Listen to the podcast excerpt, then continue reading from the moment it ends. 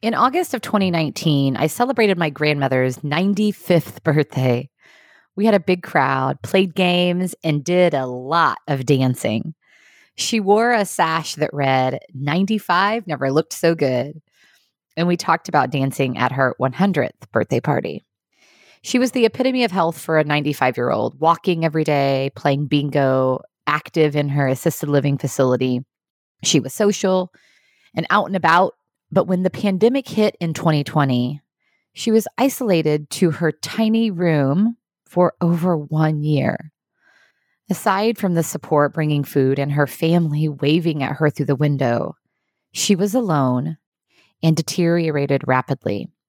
She passed away last week, and I have no doubt that a big portion of her decline is because of isolation. I suspect that you've seen the devastating effects of isolation at some point. Well, recently I was talking with a group of friends, and one of them was expressing concern over not wanting to go out. She said that recently she'd been canceling her plans that she'd set. And as we talked through it, my very wise friend Tiffany shared the difference between isolation and solitude. We all agreed that it is so common to not want to follow through with plans we've set occasionally. That is such a normal experience. And Tiffany described that as craving solitude, while isolation is pushing others away. Solitude is a choice to be alone. And when solitude is a comfortable choice, isolation isn't attached to it. It's important that we take time time alone to reflect, renew, and recharge.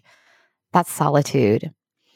As leaders, we're often so focused on others that we neglect ourselves. But we must keep our own buckets full in order to give to others. By taking time for yourself in solitude, you have the energy to serve in the way that best reflects the gifts you have to give. What a great way to take care of yourself and each other.